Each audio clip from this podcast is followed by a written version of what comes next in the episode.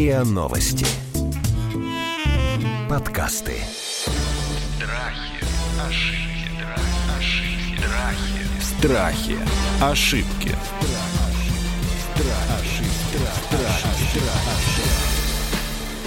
Здравствуйте, это подкаст «Страхи и ошибки». Меня зовут Наталья Лосева. Я хочу с вами поговорить сегодня о наболевшем. Вот у меня такой дуализм. С одной стороны, я очень не люблю, когда мне что-то диктуют. Вот у меня очень детское какое-то, знаете, такое чувство протеста, и я всегда должна как-то сама с собой договориться, если мне что-то очень строго приказали делать. С другой стороны, еще больше меня раздражает вот отсутствие такого, знаете, общественного договора. Ну, договорились все ходить в масках. Ну, зачем вы заходите в театр и потом маску снимаете? Или в самолете? Ну, договорились мы, не знаю, выйти всем на субботник. Ну, такое правило в поселке или в районе. Ну, выйди ты на субботник. Ну что ты, договорились в школу носить сменку. Зачем, не хочу говорить не эфирное слово, вот э, протестовать, скажем так, да, или внутри сопротивляться. И я не знаю, как правильно. Но я понимаю, что точно существует проблема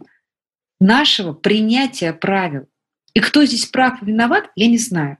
Реципиент, который должен эти правила исполнять, или такой донор этих правил, то есть общество или государство, или начальник, или, например, родители.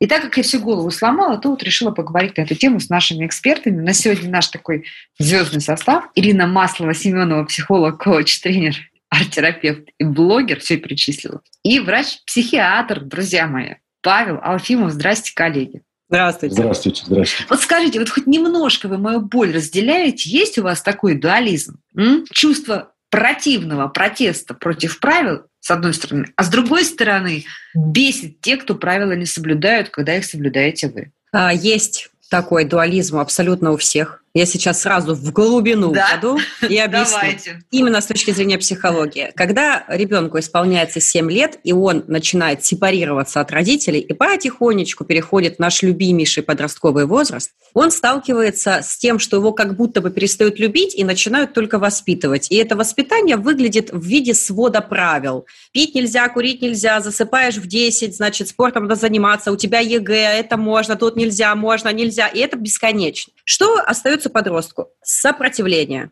он начинает сопротивляться. Очень сейчас важный момент. Человек привыкает сопротивляться здоровым, правильным вещам, которые действительно могут сделать его успешным, образованным, богатым и счастливым, но он привыкает сопротивляться всему здоровому и полезному, в подростковом возрасте, потому что хочет проявить себя, свои какие-то там желания в этот момент. И то, что мы наблюдаем сейчас с масками, это ну, не более чем подростковый бунт, то есть проекция, да, перенос, как психологи говорят. Вышел приказ, сверху пришел. Ребята, носим маски. У всех, у кого, грубо говоря, не отпротестованный подростковый возраст, у них включается этот процесс, они говорят, я не буду носить, у меня будут заболевания, мне не хватит кислорода, я пойду возьму справку. А те, кто, в принципе, попротестовал, и у которых э, есть э, ну, понимание, да, что это действительно поможет, они спокойно эти маски носят. И мало того, их даже может не задевать то, что другие нарушают правила, потому что у них эта тема просто закрыта внутренняя. У него есть авторитет, он ему следует. Ой, нет, вот все. Вот я была прям согласна, до последнего момента была согласна, кроме того момента, когда вы сказали, что их это может не задевать. Слушайте, ну какого фига? Послушайте, вот мы, вот давайте, раз уж маски такой сейчас животрепещущий пример. Кстати, друзья мои, послушайте наш подкаст «Не верю», где целый академик очень подробно разложил все мифы и правду про маски.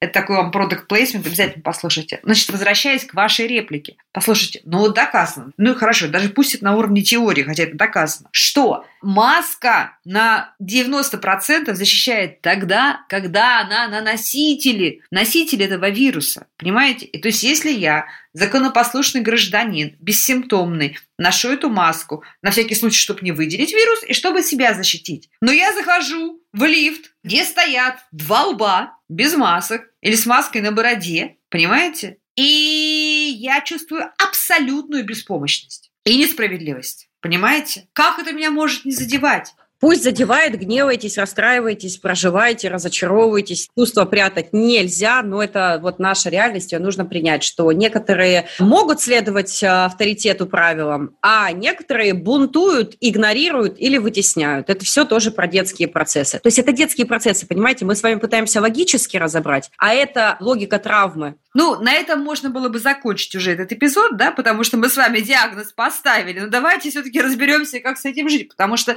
ведь иногда, друзья мои, там Павел что-то пишет, вы сейчас, друзья, не видите, конечно, потому что подкаст, а я вижу, как Павел, знаете, как психиатры, вот я люблю психиатров, они такие сидят с умным видом, что пишут, пишут, пишут, пишут, и потом раз, и диагноз тебе. Вот сейчас Павел нам выдаст диагноз. Слушайте, но еще мне, знаете, иногда кажется, что это превращается еще в такой вид спорта Понимаете? Вид спорта. Вот там запрещено здесь ходить, а я пойду. Мне туда не надо было, но я пойду, потому что это круто. Да? Это круто вот пойти туда, куда тебе запрещено ходить сделать то, что не рекомендуется. Потому что что это они? Вот, понимаете? И это-то почему? Это что за соревновательность такая? Другому больше не в чем утвердиться. Павел? Или я а... опять про родителей?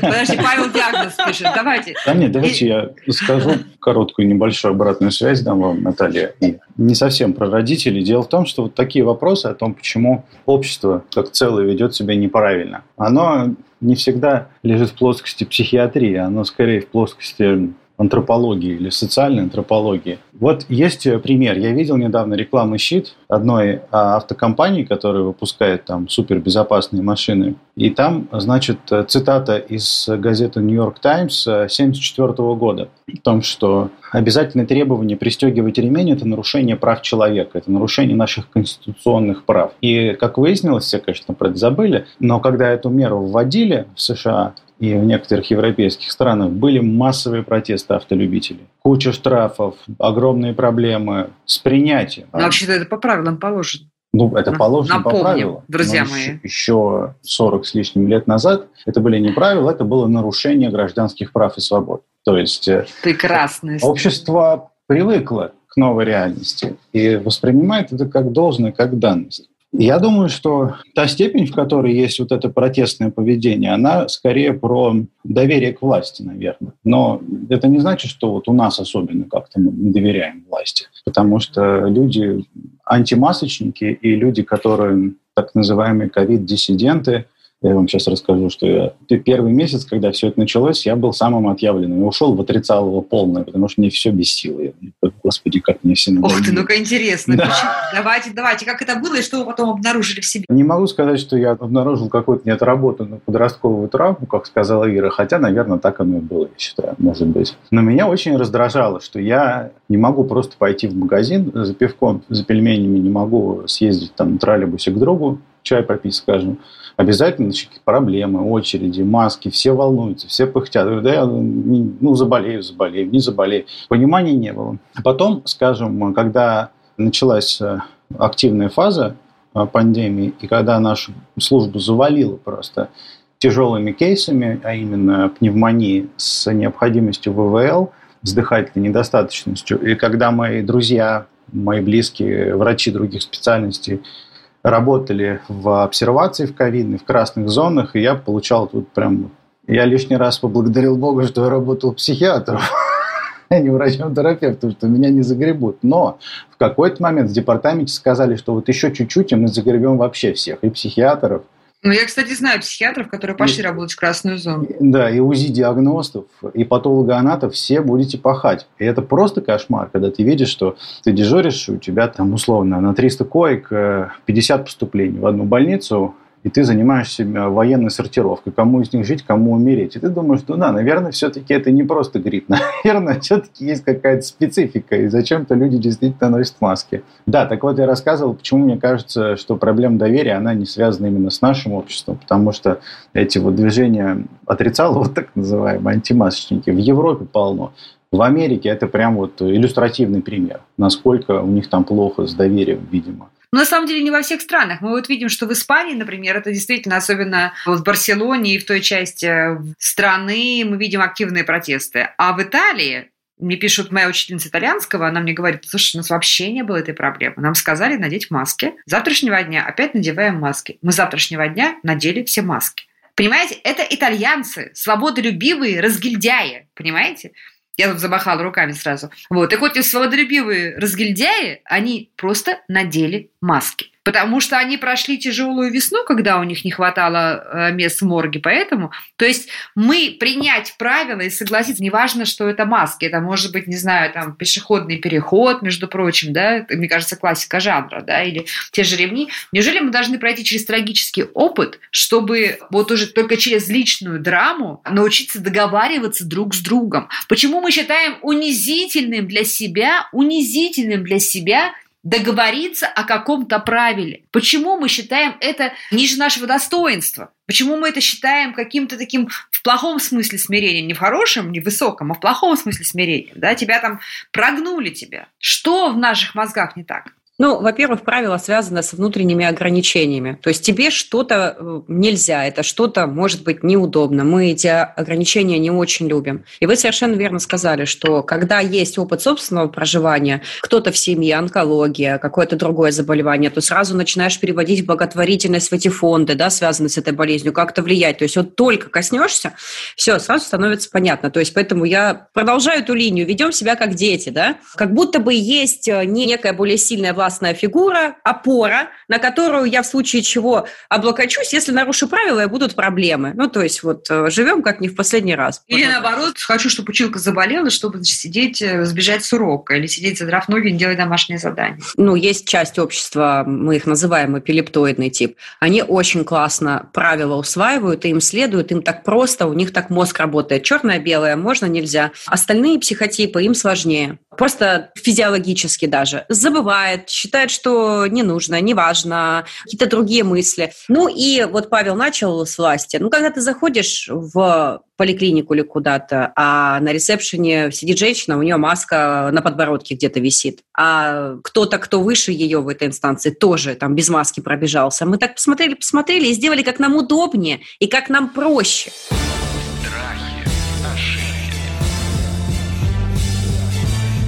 Страхи. Ошибки. Вот давайте уйдем от маски, правда. Просто ну, маска самый очевидный пример. Давайте возьмем, что называется, из мирного времени. Можно? А вы дальше прокомментируете, да? Вот, значит, э, исповедь, что меня бесит. Приходишь а, в спортивный клуб, ну, приличный вроде, там, не дешевый, там, вроде бы нормальные люди какие-то. Значит, написано, допустим, ноябрь или март, грязь-то московская, знаете, вот этот вот жир такой, да, жирная грязь. Написано, наденьте, пожалуйста, бахилы. Ну ладно, если 50% людей, которые приходят в этот недешевый э, спортклуб города Москвы, надевают бахилы. Понимаете? Вот у меня ощущение, что это прям какая-то осознанная политическая оппозиция. Я не буду надевать бахилы. Я потащу весь этот жир и грязь, я сам туда же раню свое полотенце или свои трусы, потому что это вся эта грязь, ее просто не успевают убирать. Но я не буду надевать бахилы. Не заплывать за буйки. Не курить ну, в каком-то месте, где не надо курить, пожалуйста, около остановки, на остановке или около дома. Не надо курить, пожалуйста, остальных тошнит. Правило такое есть, уже закон такой есть. Нет, особая доблесть это нарушить. Я вот думаю, может быть, это какое-то локальное чувство превосходства и повышение собственной значимости. Ну, типа, я сделаю по-своему, да, хотя бы вот здесь, вот, и вот здесь, и вот здесь. А то э, жена, значит, мне высказала из-за низкой зарплаты, начальник отругал, а я хотя бы тут вот сейчас вот возьму и без бахил пройду. Может быть, э, вот момент. Что касается курения, зависимые люди все-таки это отдельная история, отдельная тема. И, может быть, еще, знаете, пласт убеждений. Жил в маленькой квартире, квартире, например, много было в семье людей, чистоты практически дома не было, вынес такие привычки из дома, занес их в фитнес-клуб. Ну, то есть тут, кстати, много вариантов. Ну, то есть он считает, что это надуманная, придуманная, гипертрофированная какая-то даже не правило, а какая-то ну, есть же уборщица, есть так же уборщица, получается? она потом уберет. Я важнее, я опаздываю, я иду вперед. То есть вот такие версии, так если набросать. А может быть, это что-то, что я не такой, как все. Вот я другой. Вы стадо. Вот вы стадо надевайте бахилы. И вы стадо не заплывайте за буйки. А я, гордый баклан, заплыву за буек меня затащит волна, но сдохну свободно. Ну так получается, что... Мы сейчас перечислили минимум 5 или 6 феноменов. Они могут быть у разных людей. Да, их сотни, У каждого конечно. своя причина, да, то есть, ну, попытались-то как-то обобщить, потому что я тоже этого всего не понимаю. Ну, вот когда. Павел, ну-ка, вот, мне кажется, психиатру пора уже объяснить. Да, мне кажется, все, нам пора, нам, это вы нам нужны. Я не знаю, где здесь пространство для психиатрической диагностики, потому что, конечно, не только эпилептоидные люди склонны следовать правилам. Например, люди тревожные, так Ну, называемые кстати, да, тоже. Да, люди с чертами перфекционизма. То есть им очень важно, чтобы в жизни была структура. Это такая иллюзорная защита от хаоса окружающего мира. И поэтому люди с такими личностными чертами вполне отлично адаптировались во время ковида. У них все нормально. Маски, перчатки, санитайзеры, расписание. Никаких вопросов нет. И то есть они гордятся собой в этот момент, да? То есть они такие, окей, я надену бахилы лучше всех. Ну, можно и так Мой сказать. бахил будет надет безупречно. Ни одна капля московского жира не просочится через эти бахилы. Я доплыву ровно до воображаемой линии между буйками. Ну, в этом тоже же есть Ну, какая-то. Нет. какая-то радость и доблесть. А вот к вопросу об антропологии, действительно, нам же всем свойственно как-то пытаться доминировать в коллективе. Даже если мы головой там не хотим, хотим сидеть не отсвечивать, мы так или иначе будем Молча доминировать. выпендриваться. Выпендриваться тем, что молчим. То есть это такая необходимая особенность поведения любого высшего примата. Не только человек, но, например, бабуины или горилл, бабуин не выше, орангутаны. То есть это какие-то нормальные свойства человеческой натуры. А огорчительно, что у вас они, Наталья, вызывают такие бурные эмоции, потому что это, ну, это, А вы думаете, почему я веду этот подкаст с психиатрами? Э, вот это чувство беспомощности какое-то и недоумение, ну как можно быть такими Конечно. дебилами? Ну вы там все офицеры, Как можно быть таким кандидаты тупым? наук, там Правда. все люди с образованием. Ну что вы себя ведете как животные? Один, о, я забыл одеть. Ну все это, конечно, вызывает недоумение. Но Здесь э, нет такой рекомендации, чтобы один человек мог сделать так, чтобы все остальные вели себя правильно. Потому что у нас общество... Как нам договариваться? Как нам договариваться? Как мне правильно попросить, правильно попросить надеть маску? Или забить? С того давнего момента, когда Жан-Жак Руссо придумал общественный договор, как так называемое понятие, которое теперь кажется смешным, прошло уже очень много лет. И, ну, в принципе, понятно, что, наверное, мы как-то по другим законам руководствуемся. Мы можем посмотреть на, скажем, так называемые очень либеральные страны Западной Европы, например, в которых нравы свободные, очень свободные. Но закон, но дуралекс Да, при этом, да, но ну, закон да, суров. например, Нидерланды. Или там, и мы смотрим, там вот премьер-министр ездит на работу на велосипеде, там это все, они любят этим хвастаться. И все ходят в масках, все соблюдают социальную дистанцию, все смирились, ну что поделать. При этом сказать, что вот э, они как-то очень плотно сплоченное общество, как, например, японцы, да, которые, как вот император сказал, так мы все и сделаем. Мы так не можем, потому что там у каждого свое мнение, они все очень атомизированы, в гости ходят редко, и не дай бог встретить родственника на улице вообще. Я тебя, чувак, не выбирал, до свидания. Ты мне не друг. Но при этом у них нет проблем с масками. Все это про что-то другое. Опять же, я думаю, про доверие. Здесь договоренности, они бессильны. Вот мы с вами можем договориться втроем.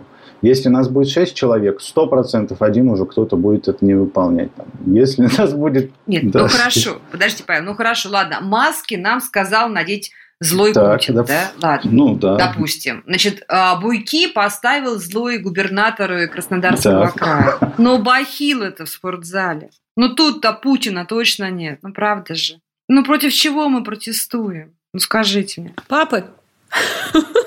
Вот она тема родителей, я Да, дождалась.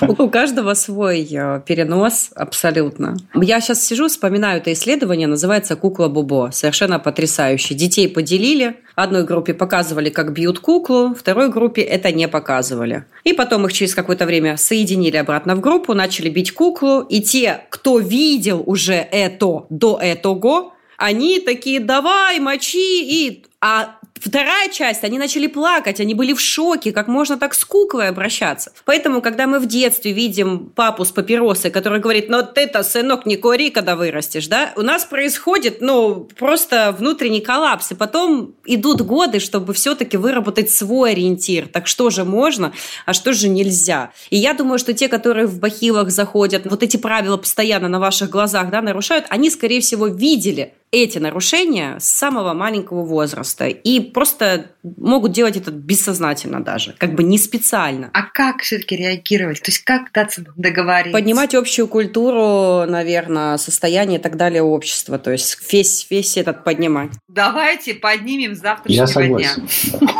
дня. Поддерживаю инициативу. Поддерживаю. поддерживаю. Может быть, с нашего каста уже это и начнется. Мы, кстати, этим занимаемся. Потихонечку, помаленечку. Но во всяком случае мы поговорили об этом. Мы об этом поговорили, и точно совершенно один вот точно можно сделать, что пренебрегать правилами, ну, во всяком случае, когда не касается гигиены, здоровья или какого-то там правил общежития, вот ими пренебрегать – это не круто. Это не делает вас каким-то более сильным, состоятельным, производящим впечатление. Я придумала сейчас страшную фразу. Если у вас такие стратегии, ходить в бахилах в спортзале, значит, у вас такие и финансовые стратегии. Значит, где-то вы поступаете так же неэффективно, и денег у вас будет меньше. Вот так вот. работает безотказно на людей, на клиентов работает безотказно. Все сразу начинают привычки менять, там что-то вот правильно делать. И копайтесь в своих комплексах и решайте свои проблемы из детства. И тогда вы будете действительно крутым. И наденете бахилы безупречно. Это был подкаст «Страхи и ошибки». Мы говорили о том,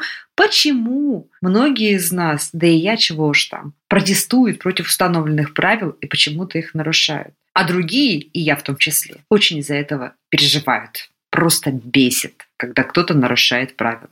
Это был подкаст «Страхи и ошибки». Ирина Маслова, Семенова, психолог, коуч и тренер, и Павел Алфимов, врач-психиатр. Присылайте, пожалуйста, ваш вопрос. Страхи, ошибки, страхи. Ошибки.